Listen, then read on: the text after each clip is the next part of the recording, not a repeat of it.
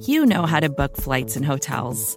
All you're missing is a tool to help you plan that unbelievable travel experience. That's why you need Viator. Book guided tours, excursions, and more in one place. There are over 300,000 travel experiences to choose from, so you can find something for everyone. And Viator offers free cancellation and 24 7 customer support for worry free travel. Download the Viator app now and use code Viator10 for 10% off your first booking in the app. Find travel experiences for you. Do more with Viator. For decades, Milk has been fueling women marathon runners as the OG performance drink. And in the new docu-series Running Sucks, brought to you by Team Milk, Abby Ayres takes us on a journey of self-discovery as she meets several groups of empowered women runners to find out what drives them, what fuels them, and what pushes them to go the distance. And in the process, she learns that she too can be a distance runner.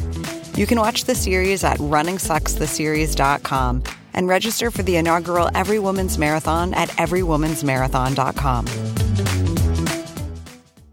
Hey, it's Max. Before we get started with today's show, I want to tell you about someone who is making today's show possible. That someone is Audible. And if you're listening to this show, that means you like to listen to things. And it also means that you like to listen to people who write things, talk about those things that they write, which means that you would probably also like to listen to those people who write things read the things that they write to you out loud. That is a totally convoluted way to explain what Audible is, because what Audible is is uh, the leading provider of audiobooks in the world. They've got over 180,000. Basically, any book you would want is on there, and lots of them are actually read by the authors themselves. One that is top of mind for me at the moment Tiny Beautiful Things. Cheryl Strayed's uh, collection of her Dear Sugar columns. That was one of my favorite interviews that I did last year. And you can go listen to Cheryl Strayed right now, read you those columns. What a gift! Even better, you can do it for free because Audible is giving our listeners a 30-day free trial. All you have to do is go to audiblepodcast.com slash longform. That's audiblepodcast.com slash longform. Try it out for free for 30 days. No risk, all reward. Thanks, Audible. Here's the show.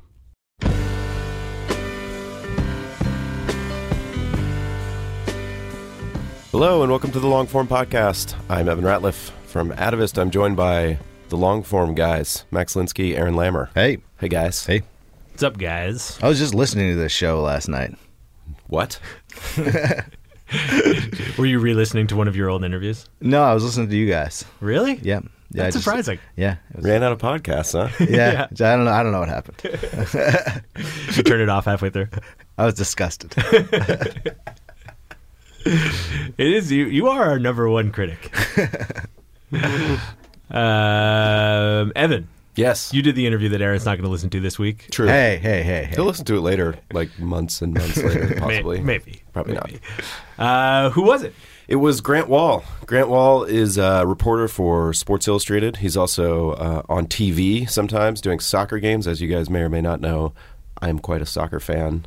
Uh, and I love Grant Wahl partly because he was covering soccer way before it was uh, getting to be a pretty big sport uh, in the broader media, and also because he brings a real uh, long form sensibility to uh, this kind of beat reporting and goes for big, longer stories. And uh, it was fun to talk to him. If any of our uh, listeners, after going through all these episodes, have been jonesing, wishing, dreaming that they could have taken McPhee's, what is it, nonfiction as literary nonfiction, whatever the class is, the, the legendary class at Princeton. This is another episode in which someone basically says, "I learned how to do this in that class." If we if we do enough episodes, we're eventually going to uh, reverse engineer that entire course. because I've asked everyone who, who's taken that course, I've sort of asked like, well, can you like give an example of what happened or like w- what was taught, and everyone's given a completely different example. So we're slowly going to unpack the entire course. Don't go to Princeton, just keep listening. uh, what about sponsors this week? As always, Mailchimp helps us make this happen. Uh, Mailchimp, one of the, I'll, I'll say one thing I like about Mailchimp. Uh, if you got a little project getting off the ground, you're not sure where it's going, you can get a Mailchimp list going for no money. You don't pay until you hit a certain number of subscribers. So there's nothing stopping you from getting a Mailchimp list today. And also, once you have tons of subscribers, which we do, Yep. they manage it all perfectly. Like I don't even understand how we send an email to I don't know what is it like a hundred thousand people now. You have a 100,000 people on your mailing list? Oh yeah, we got a lot of people. damn. Anyway, Mailchimp handles it. That's how we do it.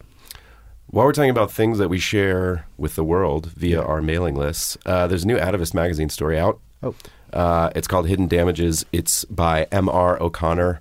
Uh, she has deeply, deeply reported the story of a father who lost his daughter in a terrorist attack and then spent uh, a decade and a half, uh, all the way up to today, really uh, fighting for damages from the Republic of Iran uh, in compensation for that loss. It's a Where- great story. Where can we find that, Evan? You could find it at magazine.atavist.com. We're right there in the show notes.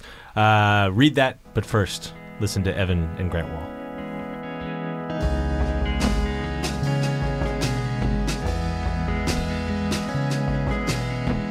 Grant Wahl, welcome to the podcast. Thanks for having me. Thanks for coming on. I have been following your work for so long, partly because I used to be really interested in college basketball. For some reason, I'm not as much anymore. Me neither. I'm gonna, yeah, you're, like, you're off the beat. So, and I'm an obsessive soccer fan, as probably like podcast listeners to this podcast will know. And there was a point at which you felt like you were the only person in America writing about soccer in like a serious way for like a serious publication. I wanted to first figure out how you got to that point to writing for Sports Illustrated. Um, because I read in an article somewhere, an interview that you did somewhere, that you at some point earlier in your life told your friends that you were going to be a Sports Illustrated writer. So I got uh, for Christmas uh, in 1982 from my parents a gift subscription to Sports Illustrated magazine. Did it come with that football phone? They used to have like a, It was like not a the year of the thing. football phone, so I actually missed out on it. Yeah, uh, unfortunately. Um, but uh, it became something I read cover to cover every week. We would get it on Thursdays in Kansas City, where I grew up, and uh, really that was sort of my way into this world. And even by a pretty early age, I knew I wasn't going to be a professional athlete.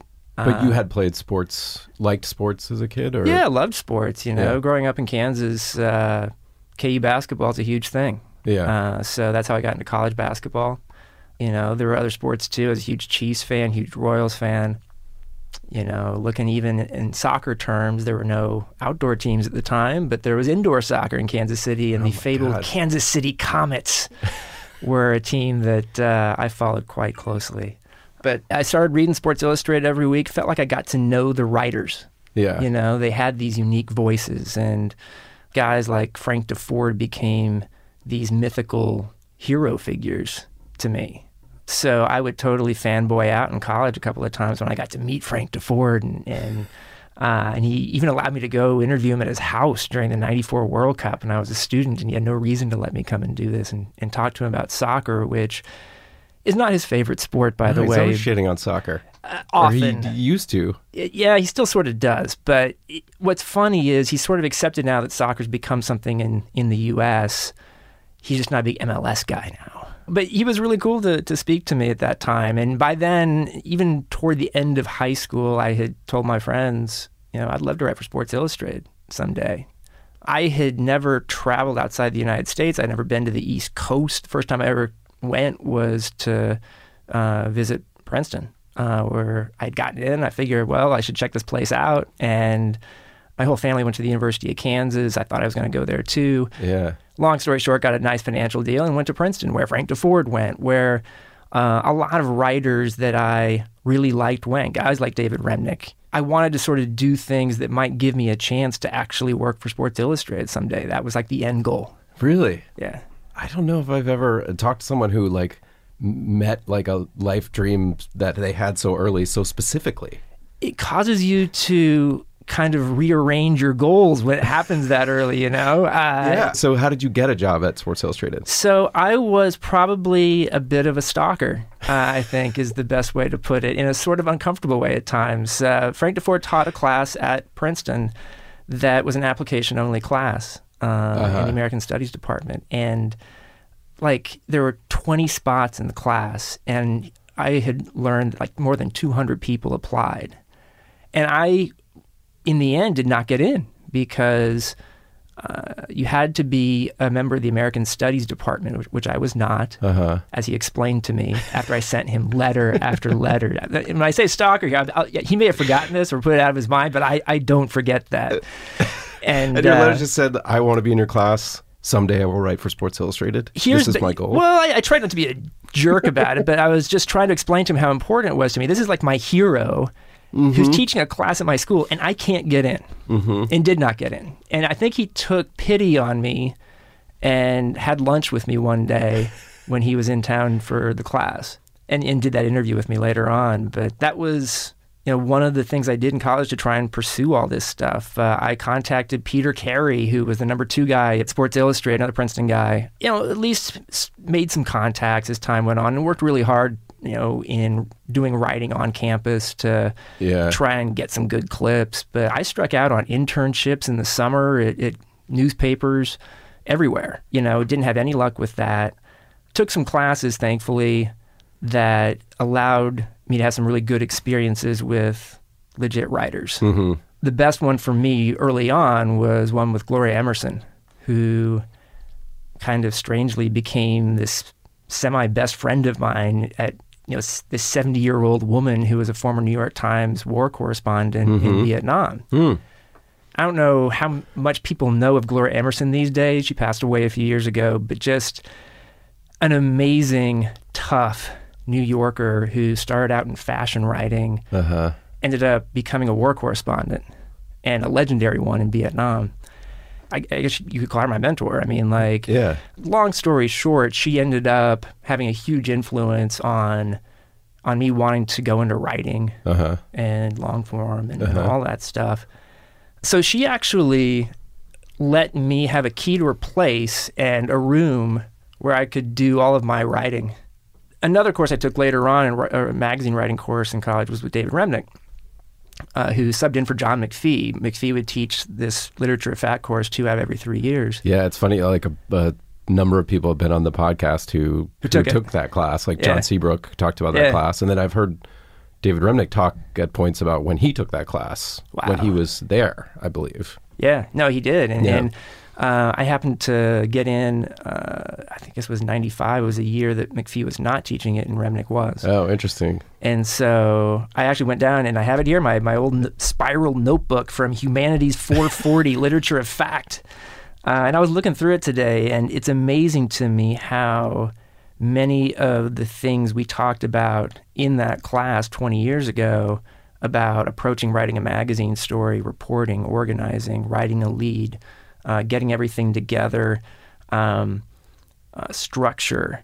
All of that stuff is stuff that I use now and use all the time. Yeah. Like I haven't really deviated from a lot of that. it strikes me that that class is like a an expert class. Like it's a class like it's like if you were taking like pre-med classes and then some brain surgeon came in and taught you like the best brain surgeon was basically like here's how you do brain surgery. But then if you actually leave undergrad and get a job like no one's going to sign you that story that needs to be structured in the like AGGH like the way that John McPhee requires like a Right. huge so obviously you like you got that knowledge which you still use today and then how long did it take it before you actually applied that knowledge to stuff you were able to work on? Well, thankfully, there were some opportunities earlier on, not for a big audience. One of the great things about having a seminar like that with a Remnick or a McPhee or a Gloria Emerson is that here are people who are being paid basically to care about you and what you're doing. And they do care. I mean, they're, they Yeah. they really, it's not just being doing it for the money,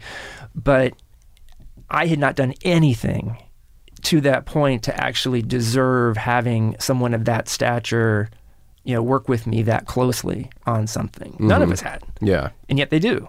And so that opportunity is something that I just didn't want to pass up. And so when I would take these writing seminars, honestly, I wouldn't focus that much on my other classes or some of my other like work that semester. I would focus mostly on these writing classes mm-hmm. and put a lot into it. I remember in Remnick's course, we had a big project, a big magazine article we had to write ah yeah right by the end of the semester. And I wrote mine on Gloria Emerson, Oh, which really? was kind of an interesting full circle thing. But here was a, someone who was a public figure. She won a National Book Award in 1977, who admitted that she kind of couldn't leave the Vietnam War behind yeah and that in essence became my story. So th- that whole class just was able to kind of one of the few things that told me I want to do this Yeah. for a living, but it's one thing to kind of want to do that and then to actually do it. But I got to use some of those techniques that we're talking about in some long form stories. The summer of 94, the World Cup year in the United States, by the Mhm. way. Yeah. I was between my sophomore and junior years of college, had won a scholarship that allowed me to spend three weeks in Argentina uh, and then three weeks in Boston reporting on, as I pitched it, the cultures around the sports of soccer in Argentina and baseball in Boston. Mm-hmm. Plus, Argentina was playing in the World Cup, their first two games in Boston. So I went to those. Yeah. And this was the first time I'd ever left the United States.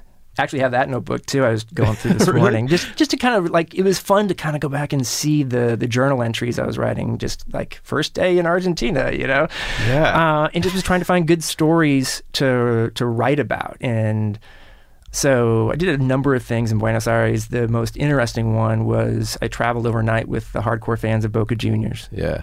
and all these Argentines are telling me, "What are you doing? You're going to die. These people will kill people." And we had to travel overnight because they had problems with the cops stopping them if they traveled during the day. We go to Rosario for a game against uh, Rosario Central, um, and I, they kind of welcomed me into their little culture, and I ended up writing about that. Mm-hmm. Then went to Boston, did a lot of stuff with the like Red Sox and baseball culture in Boston, and used these techniques that I had sort of learned in in Remnick's course of, you know, when you're reporting, get all of your stuff into one file. You Yeah. know, all of your interviews, get you know, organize it. Yeah. You know, follow your instincts on how many people you talk to, how much reporting you do before you're you're ready to go to write. Write a lead section first. And and going back through McPhee's notes, it was interesting because his whole thing was your lead section, your lead should have should shine a light through the rest of the story, Uh huh. which I thought was a cool turn of phrase Yeah. for McPhee, he would get so sort of blocked by writer's block that he would tell stories about tying himself to a chair, Mm-hmm. you know, to actually get the writing done. But and this shows what a horrible imitator I was. The first couple of years when I was writing, I would literally tie myself to a chair. Writing was going to be an intense thing, but it was going to be a really rewarding thing. And that trip to Argentina and Boston that summer and, and the writing that resulted from it, you know, I I knew I wanted to do this. Is that what got you the job at Sports Illustrated initially? I think it helped. I started out as a fact checker. I got an offer in the spring of my senior year of college uh, from Bambi Wulf, who was the chief of reporters and who I would argue has had a bigger influence on Sports Illustrated as a whole than maybe any other person of the last 20, 30 years because she hired so many young writers who ended up being writers at Sports Illustrated. Yeah. I decided to go to Sports Illustrated as a fact checker. I was going to give myself three years. If I'm not a full time writer after three years, I'm going to get a newspaper job somewhere. Hey, it's Max. I'm going to put Grant and Evan on hold for just a second and uh, tell you a little bit about our sponsors this week. First up is Squarespace. And if you have an idea for a website that you've been meaning to do, maybe it's a portfolio for your work, uh, maybe it's something for your business, maybe you just want to test out an idea and see if you can uh, take the world by storm.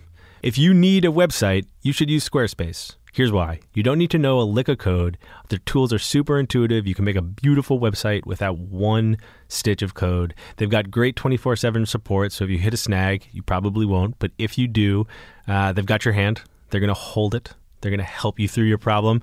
And it looks great on any device. All the platforms. Squarespace stuff just works. That's the deal. Also, part of the deal, you can start a trial right now. No credit card required. Go build the site that you've been thinking about. If you do end up wanting to use Squarespace, use the code LONGFORM when you make your first purchase. You'll get 10% off. You'll be showing your support of the show, which we really appreciate. And if you sign up for a year, you get a free domain name. So, pretty good deal. If you got a website you've been thinking about, Squarespace. Build it beautiful. Also sponsoring the show this week, the latest novel from number one New York Times bestselling author Karen Marie Moning. It's called Feverborn. It's in the Fever series, and uh, I'm just going to read you this description because it's going to do it way more justice than I can. Mac, Barrons, Ryodan, and Jada are back, and the stakes have never been higher or the chemistry hotter. Hurtling us into a realm of labyrinth intrigue and consummate seduction, Feverborn is a riveting tale of ancient evil, lust, betrayal, forgiveness, and the redemptive power of love. Once a normal city possessing a touch of ancient magic, Dublin is now a treacherously magical city with only a touch of normal. And on those war torn streets, Mac will come face to face with her most savage enemy yet herself. Go check out this book. How can you not check out this book after that description? It's called Feverborn. It's the latest one in the Epic Fever series. It's by Karen Marie Moning, and uh, we thank them for sponsoring the show. You can learn more at feverbornbook.com. Okay, here's Grant and Evan.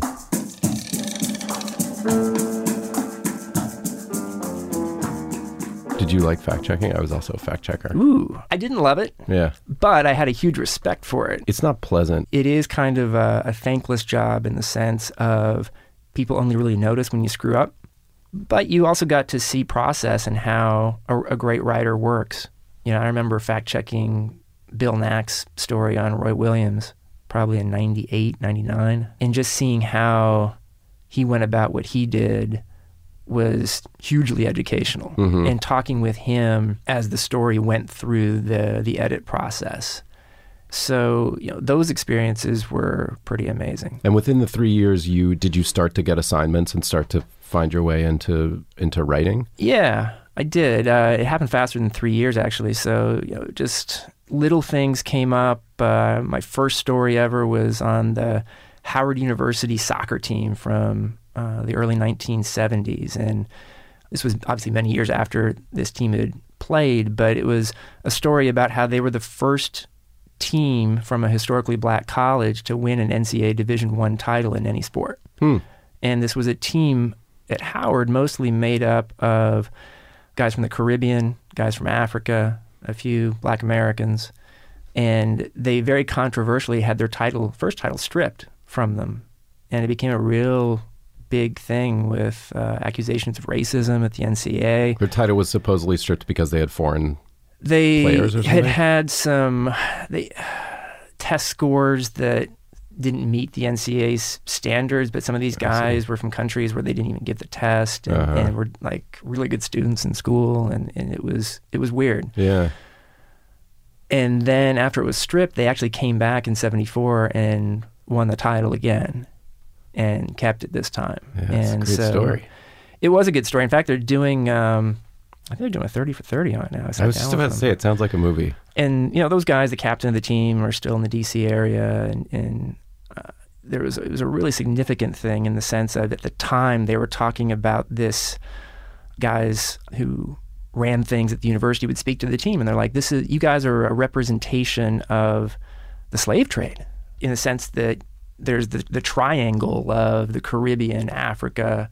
and the United States that you're this triangle of blackness. You represent more than just a team, and they looked at themselves as representing that more than that, as as did people on campus. And for that to be my first story, I felt pretty good about. It. Pretty great first story. Uh, and for it to be a soccer story, because at that time I had no idea I would become a full time soccer person eventually. Um, yeah, so it kind of went like that. There were a couple of interesting stories that came up where they would let me out of fact checking duties for a couple of days. I went Uh-huh. out to Wyoming, uh, this tiny town called Evanston, Wyoming, and did a story on the Jamaican bobsled team, basically trying to find a way to get back to the Olympics in '98 but this was like the number two team. They had one guy from the famous team they made the movie off of, Yeah. which they themselves had made no money off of.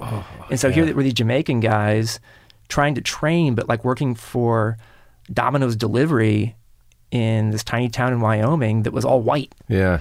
And what was cool was was after the story came out, they got some funding and actually ended up going to the Nagano Olympics. So a couple of stories like this, um, in addition to the fact checking, like by I guess one year into my time there, I became a full time writer. So you started on the college basketball beat. Is that where you started, or did they? Did you have a beat at the beginning?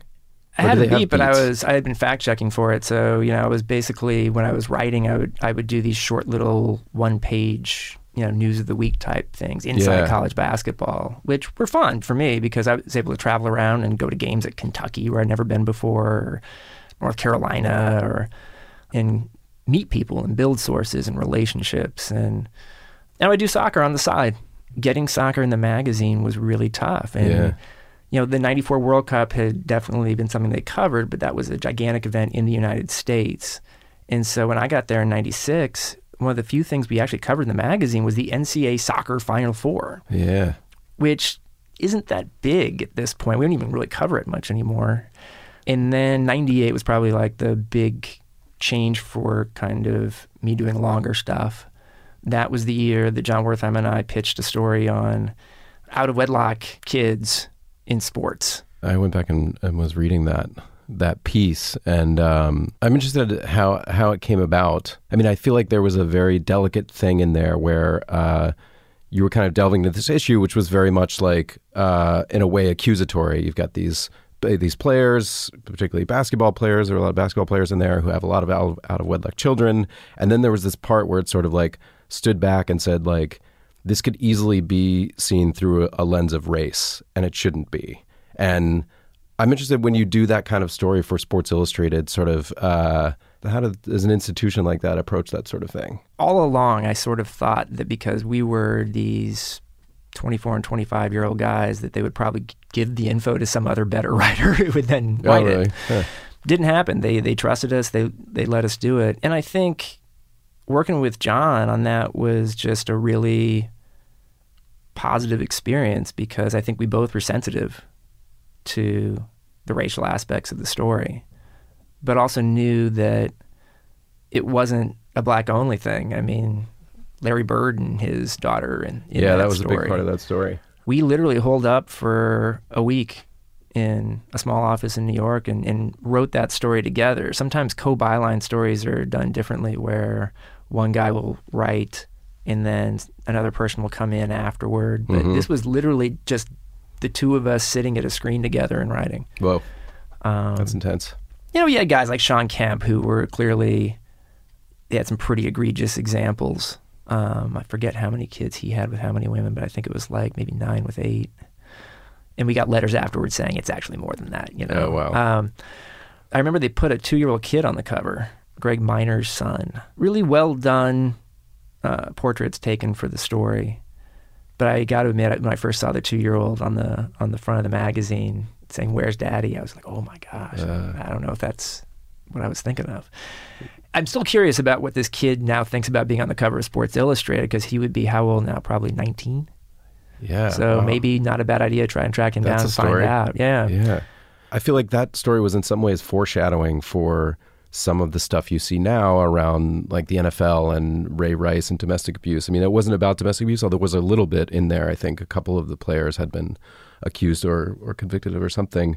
But um, now there's this question of like, are these are publications, whether it's SI and their connections or ESPN in some ways, like beholden to these leagues in various ways and like can't report on them?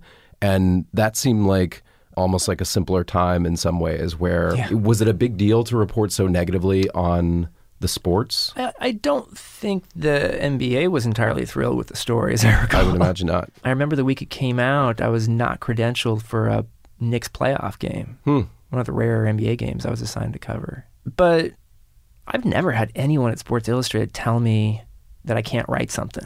Yeah. You'll never have, at least I've never had anyone say to me, we can't write about this because of an advertiser relationship or because of some deal on the business side. Uh huh.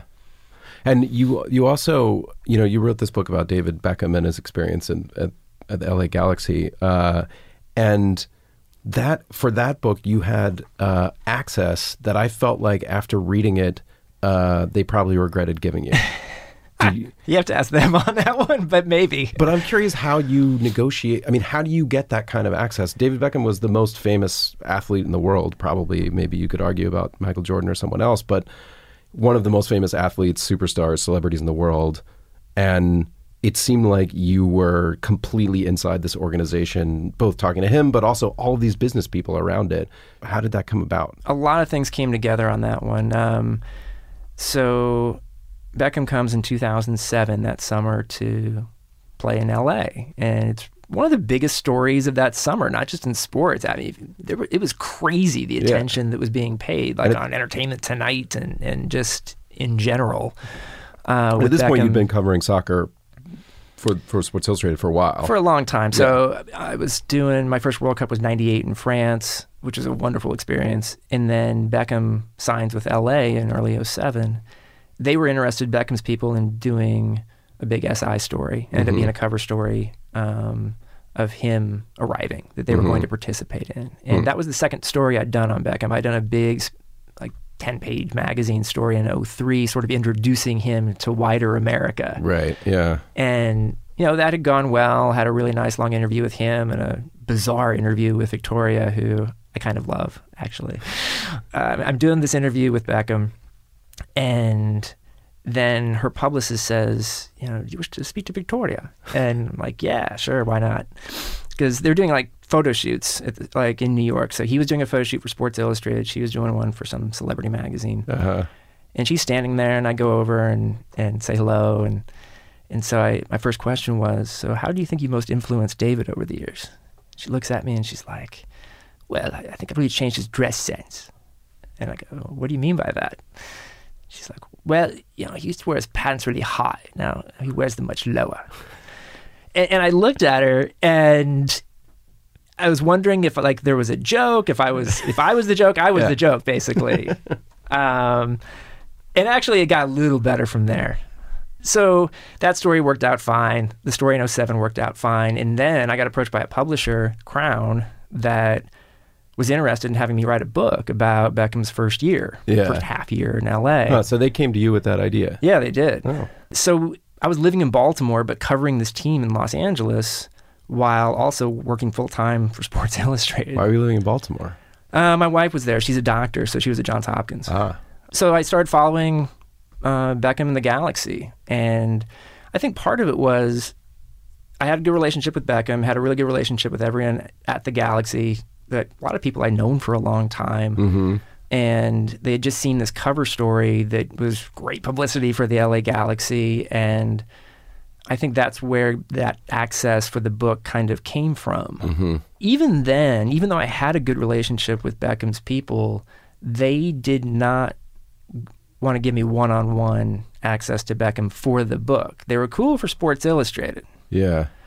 Uh, but like they indicated that like it would take like a million dollars to get Beckham to participate one on one for the book, and even then they would have control of the book They literally said you will pay us in order to get access to this because their person." view of it was, and maybe this is a, a very British view, was a book is either authorized or unauthorized. Mhm. There's no in between. Hmm. In their terminology, this was going to be an unauthorized book. It's still a bit of a miscalculation, I think, on their part because everyone else did talk to me one on one over the next year and a half. Mm-hmm. You know, Beckham's voice is all throughout the book. One, because I was able to use, thanks to Sports Illustrated, my interviews ah, I with see. him for SI. And he uh-huh. did press conferences before and after every game, so I was able to ask questions. It just wasn't one on one. Yeah, I see. And then there was all this drama going on behind the scenes, and uh, I was putting in the time to to be around and set up interviews, and guys like Alexi Lalas and Tim Leiweke and Landon Donovan um, and Alan Gordon and Chris Klein, all these guys within the team were regularly talking to me, and to their credit, continued talking to me even when they weren't doing well on the field. Yeah, and there was turmoil all around it. I mean, that was the that's the thing that strikes me so much about that book is that if you told me in advance of you writing that book, I'm doing a, a book about the first year of David Beckham in L.A. I would say I don't know that that could be a really really boring book because like. Uh, he because he's he's so he's such a celebrity that Yeah. you're never going to get anything good, and no one's going to say anything bad about him because he's making all the money and whatever. And so the actual stuff in that book, I just imagined you doing the reporting and just like just like tell me more, tell me more. But how did you? I mean, the players were so honest with you. That's what surprises me. They told you stuff that they shouldn't. They probably shouldn't have. Probably. I think part of it is is that U.S. soccer and MLS weren't quite in the same position then or now, to be honest, but especially then mm-hmm. as like the NFL or the NBA today. And so if you're a journalist, you can get more access. Mm-hmm. It's almost like a business book in some ways. Not a bus- not a certain type of business book, but there's a lot in there about just like the business of sports and mm-hmm. the ownership and like who's actually running the show and the celebrity culture and all this stuff. Do you feel cynical about the business of sports? I don't, uh, which is, I think, good. I guess I understand the game. Um, I also understand that there's a lot of good people who play the game Mm. and a lot of good intentions. You know, I'm around the soccer community in the U.S. more than anything, and uh, there's not much cynicism in the soccer community. One of the reasons I wanted to push to cover soccer full time back in 09 when I finally did was because I like covering the people involved. Do they feel different from people in other professional um, sports? To some- me, Yeah. you know, it's a little bit like what we were talking about earlier, where the variety of stories in soccer globally, because the volume is so big, is huge. Yeah. That's that's what I want. I want to tell stories. And the American soccer player, both male and female, they're pretty great to work with. You know, I mean, there's not a lot of divas in this sport. They want to talk to you. Yeah. And maybe that's because they've experienced that this sport is not as big here as it is in other countries and they're a little more humble. But there's also this uh, kind of, it seems like there's a flip side to that, which is in the US, you can talk to, you can go interview these players and they kind of want to be interviewed. But you also do stories about these global stars like Mario Balotelli or Luis Suarez or people like that who you're kind of maybe introducing them to an American audience that doesn't know them, but they are the like, huge super celebrity who never wants to talk to anyone. Does it feel like getting like blood from a stone to like, get anything out of these people when you sit down? Like when you prepare, you know, to to profile Mario Ba- Balotelli, like how do you go about saying, okay, how am I going to get a full story out of this? It's a challenge and it's not. So, one thing I've learned over the years is the top European soccer figures, whether they're players, whether they're coaches, whether they're teams, they want to be bigger in the US. Huh. And as a result, they're willing to often provide access to US media that they don't provide to much of their own Oh, really? media. Huh. And that's something I've really tried to leverage over the years. And it's worked out on a on a lot of occasions. Um, you know, with Balotelli, I'm a little bummed out his career hasn't taken off the last couple of years like it, it looked like it would have been Yeah. but I found him, have always found him to be a fascinating figure, and started laying the groundwork for a story with uh, on him after the Euro 2012 tournament, um, where he had two goals in the semis. They beat Germany, got to the final, and you're like, wow, this guy isn't just about potential and and Yeah. lunatic behavior yeah. He was like breaking out as you a know, player. This Yeah. guy, but he also had this human story where, if you remember that game, he went to hug his white mother, his adopted mother, in the crowd uh, after the game, and it was a really cool image that sort of went against a lot of what we had seen in the British tabloids about Balotelli during his time at Man City, especially. Yeah. Is he a knucklehead? Yeah, yeah, he is at times. But I also think he's a pretty innocent guy, and the knucklehead behavior that he's done is pretty harmless. And so I had seen a couple of instances where he had given interviews, not many because he didn't. And uh, what kind of came through was he spoke better English than anyone, just about anyone realized. Uh huh. He was a lot more thoughtful than anyone gave him credit for. Yeah. And so I'm like, that might be a really good magazine story. Yeah. He's got a crazy backstory. I mean, he's a Yeah, adopted by uh, a family in Brescia, was born in Italy, but not allowed uh, to be a citizen until he turned, I think it was 18, right. due to laws in Italy. You know, has had to deal with a lot of racism in a country that has a lot of racism still, especially connected to soccer. Yeah. So when you say laying the groundwork, what does that technically entail for like setting up to try to get some kind of profile like this landed? So keep in mind that my first contact, this was Euro 2012 during the tournament. I contacted his agent, a guy named Mino Raiola, who is like the Scott Boras of Europe. Mm-hmm. And Scott Mino- Boras, for those who don't know, is like the super agent of sports yes. in America. And Mino Raiola himself is probably worthy of a magazine story because he's like from this like family that had a pizza store and or restaurant, uh, and he made himself the biggest agent in European soccer, just about. So Mino's response was, uh, I got his email, sent him the pitch, and he's like, "It has to be a cover." And I was like, ah, "I can't do that. You know, we don't promise covers." And so we kind of went back and forth for a long time. And then, so that was 2012. And so the cover didn't happen until August, I think, of 2013. And Balotelli had moved to AC Milan. And uh, I'm pretty tight with one of their directors there, a guy named Umberto Gandini, who loves American sports, had read my Beckham book, and really nice man who uh, worked with Mino and Mario to get them to agree Uh huh. to do this. And, and also saying, like, look, this has a really good chance of being on the cover. We just can't guarantee it. Right. Yeah. And so it, we met up in Miami in uh, August of 2013 when the team was over here and did this crazy photo shoot on a pool at this Miami hotel that made it look like he was standing on the surface of the water. Yeah. And I remember having to persuade Mario to do this. And I had just met the guy like two minutes earlier, right? and so my first task is to help Jeffrey Salter, a terrific photographer, convince Mario to stand on this clear uh, plexiglass surface on a on, in the pool Uh huh.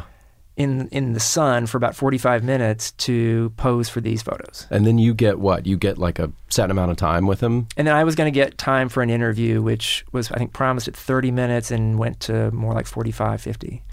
Do you prepare like an opener? Uh, do you just kind of go with the flow? I'm going to meet this guy and chat, and like I'm going to rely on my natural charm, or are you sort of like I'm going to try to start here and maybe he'll open up?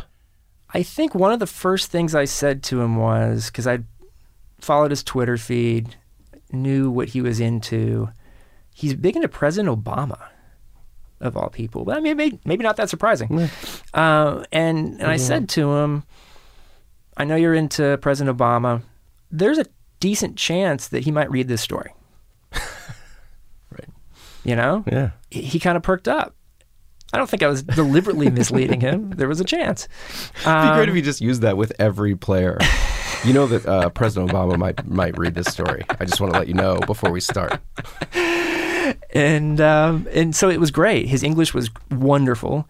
Um, he was able to really dig deep, I thought, and talked a lot in a very thoughtful way about racism, what he had experienced in Italy and elsewhere, what he symbolized, that he was aware of much more than people thought that he, he kind of led on. And, and one thing I was really glad about when people read the story, a lot of them said, wow, I didn't realize that he was that thoughtful. Yeah. While we're talking, I'm going to ask you one more question about profiles. While we're talking about profiles, um, because I was reading back these pair profiles, one of which is very famous, which is the one you did of LeBron James when he was a junior in high school. Right. So he was 17 years old, and it was this big deal. He was on the cover of Sports Illustrated, and what was the cover line that The he, chosen one. The chosen one, which he uh, later got as a tattoo. I saw. You, I you give said. credit to Greg Kelly, the SI editor, who came up with that cover line because he got as a tattoo.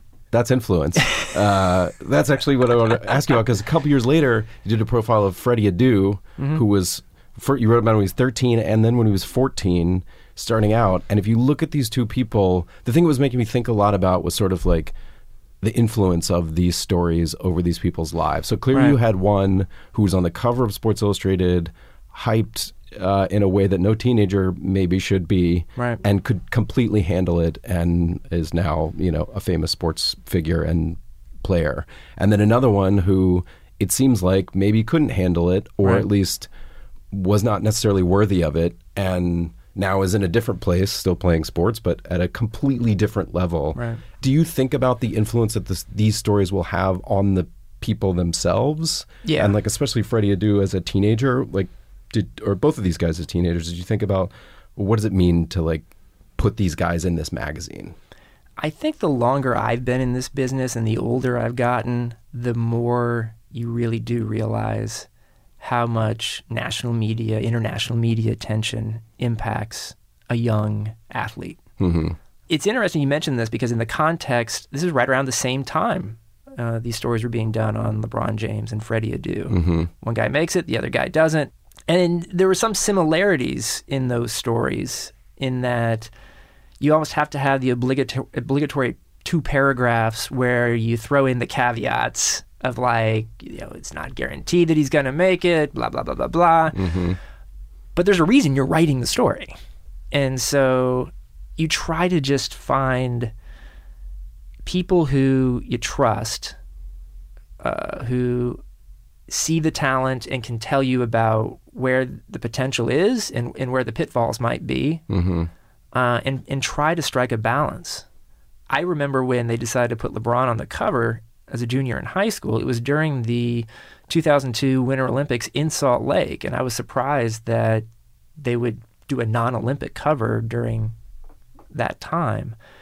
But then you also, I, I'd spent a lot of time with LeBron for that story. The timing seemed right. He'd had a huge uh, ABCD camp the previous summer and uh, had a really good experience. Flew into Akron and uh, met him and his buddies.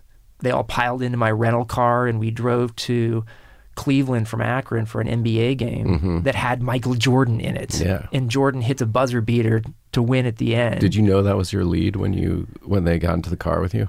Uh, usually, you have a pretty good idea on uh, on a lead when you witness it or hear it told or or what have you.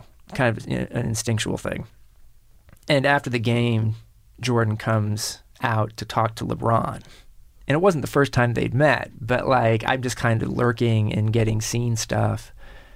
And there was so much going on there because you had the guy who was actually bringing Jordan out to meet LeBron was William Wesley, Worldwide Wes, the kind of most famous uh, connector in the basketball world in the United States. Not everyone really knows what he does, but he knows everybody. Yeah. So for me, I think I said this in the story. It was like that picture of of John F. Kennedy meeting a young Bill Clinton, you know, where it was that kind of a vibe. You know, LeBron was that good, Mm-hmm. you know, and I remember having Danny Ainge tell me in that story, like there are only a couple of players in the NBA I would not, tr- I would trade him for now. I mean, you put in the the obligatory paragraphs like, well, he could turn out to be a bust. But did Yeah. you think if he turns out to be a bust and they put him on the cover, I am going to look like a fool? There's some of that. I remember being, we had gone to a McDonald's drive through on the way to Cleveland. And I remember just kind of offhandedly saying to LeBron, I was like, there, you know, there's a chance you could be on the cover of Sports Illustrated here. and he got this kind of look on his face. And I don't think you really understand in that situation what how it will change your life, at least especially then, until it happens. Mm-hmm. There's a documentary film that he was a part of about that time uh, that he talks about the impact. Hmm. It was big, but he was able to to get through it. He had a crazy senior year uh, where he got suspended for accepting jerseys as gifts, you know, throwbacks, and and there's a lot of controversy, and, and that was a lot of stuff for him to to fight through. But I remember writing in that story like he might even get a twenty million dollar shoe deal. Well, it was like a ninety million dollar deal when he signed it, you know. So, um, you know, it was just you compare that to Freddie Adu, and and for the story in 04, I remember going to Tampa where they were doing a photo shoot, a TV commercial shoot with Freddie Adu and Pele. The highest paid player in the league was 14. And so a lot of people got carried away Yeah. on that one. And so clearly there's an example that it's not guaranteed the success. And the attention hurt Freddie Adu, Yeah. uh, who was younger, we think, than uh, than LeBron was by by a couple years. It, it's just a a sad story in many ways, I think, with Freddie. And for me, like I've always thought he's actually a pretty good guy. I, I went back and did a story on him in 2010 when he was in Greece for the magazine. Spent some time with him. He's always been a pretty good guy to hang out with, go out to dinner with. Um, you just wish that he had had more opportunities and had taken advantage of those opportunities at club level to to build a career. Yeah. We talked about, you know, you had a, a goal as when you were younger of writing for Sports Illustrated and you achieved that goal like relatively young. Do you have a, a next aspirational goal in terms of your writing or your journalism? Like, do you want to move beyond sports at some point? Is there sports for the rest of your life that you could be content covering? You know, I I don't know exactly uh, where it's going to go from here. My FIFA presidential campaign didn't exactly work out. Oh, in yeah, the we didn't talk about in, that. in You ran 2011. for president of FIFA. That again was sort of prescient. that was before all of these takedown uh, Yes. scandals. Yeah, and it was fun. I caused them to change their rules where to run for FIFA president now, you literally have to be an insider and, and have like two of the previous five years in football administration, soccer Yeah. administration, which is actually a problem because if you had an, an outsider like a Kofi Annan, who I think would be great to take over a new FIFA, according to their rules right now, he cannot run. Right. I had a good experience doing it in 2011. It was fun. It uh, it got people to thinking. I think why does no one ever run against this Sepp Blatter guy, and really put out some of the like honestly common sense issues um, that needed to be considered about making FIFA cleaner, or trying to, or or getting it a point where it wasn't this kind of joke of an organization. Although the thing that could have happened was that you could have won and then gotten caught up in the corruption, and you yourself could be in prison right now. Have you thought about that? You Uh, could, it could have been it in those irresistible. I was going to do a WikiLeaks on FIFA. That was one of my campaign promises. Put everything out there. Um, I had some fun conversations with people like the Iceland Soccer Federation president, who was very nice and actually listened to me, and then decided not to nominate me. So you're not going to be FIFA president. Do you have any sense of where where you want to go journalistically in ten years or something like that? I guess part of it is that I don't. I've never had sort of. Uh, Aside from like this, I want to go to Sports Illustrated thing. I never would have predicted I would do soccer full time. Yeah. and I and that's happened. You know, I'd love to say this was all planned and inevitable, but it really wasn't.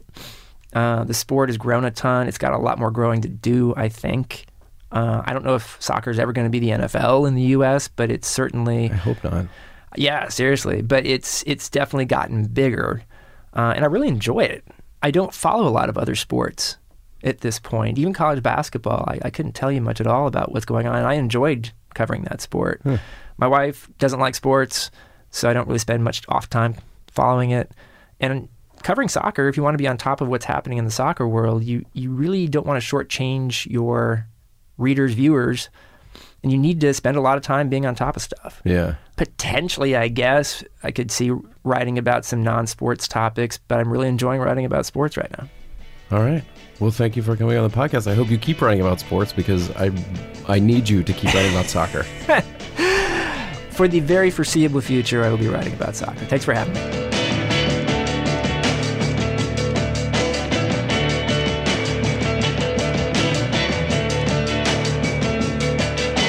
That's it for this week's long form podcast. I'm Evan Ratliff. My co hosts are Max Linsky and Aaron Lammer. My guest was Grant Wahl. I appreciate him taking the time to come in. Thanks as always to all of our sponsors, especially MailChimp. Thanks to our editor, Jenna Weiss Berman. Thanks to our intern, Courtney Harrell. And we will see you next week.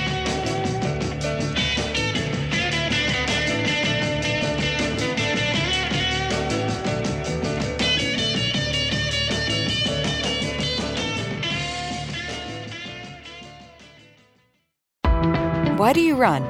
Why does anyone? I always thought that runners loved running, and that's not the case. Most runners hate running, but they choose to do it.